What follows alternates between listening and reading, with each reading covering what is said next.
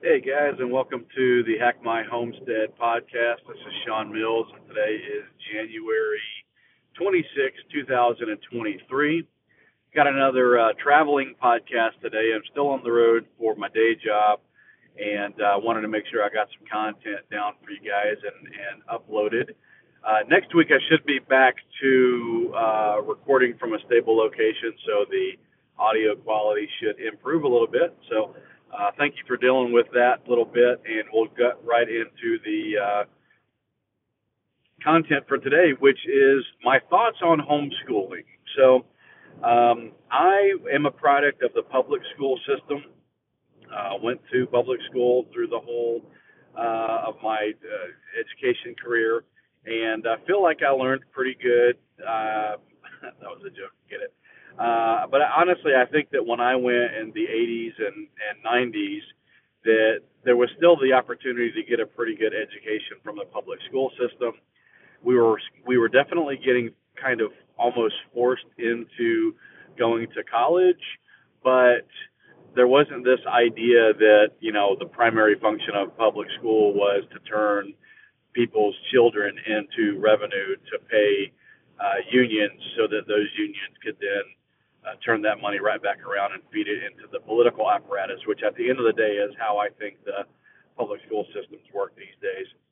And uh, you know, I, I feel like I did learn some good things. I did have some good teachers, uh, and a lot of the folks that are around my age kind of feel the same way. They got a decent education, even in areas where you know maybe not everyone in the school system got an education. If they were willing to show up every day and apply themselves, they actually learn something. But uh, when I had kids, my wife and I, we initially put our kids into public school, and pretty much from day one, it was just a, a cluster.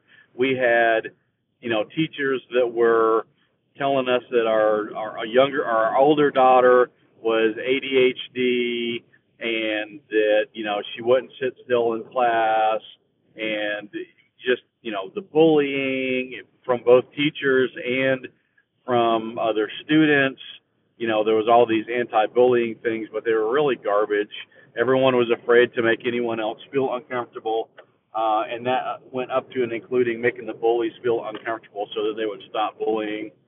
And you know, just in general, pretty much everything they tried to do, they did poorly.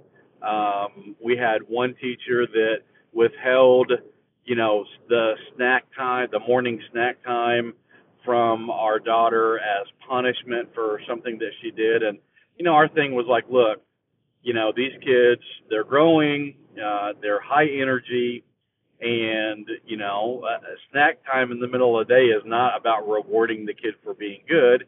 It's about making sure that they're not so hungry that they will actually pay attention. And so, you know, that was just, like I said, just pretty much everything they did, there was a problem with, and they did poorly. And I was a big advocate for homeschooling, but because I travel so much for work, as evidenced by this podcast being recorded from my car, um, my wife was really going to have to take the the lead on this. I wanted to homeschool the kids, but I did not have the capacity to actually do it. She had to be on board as well and she was a stay-at-home mom. We had both worked until our second child was about three, and our older child was getting ready to start um, kindergarten and, and go into public school.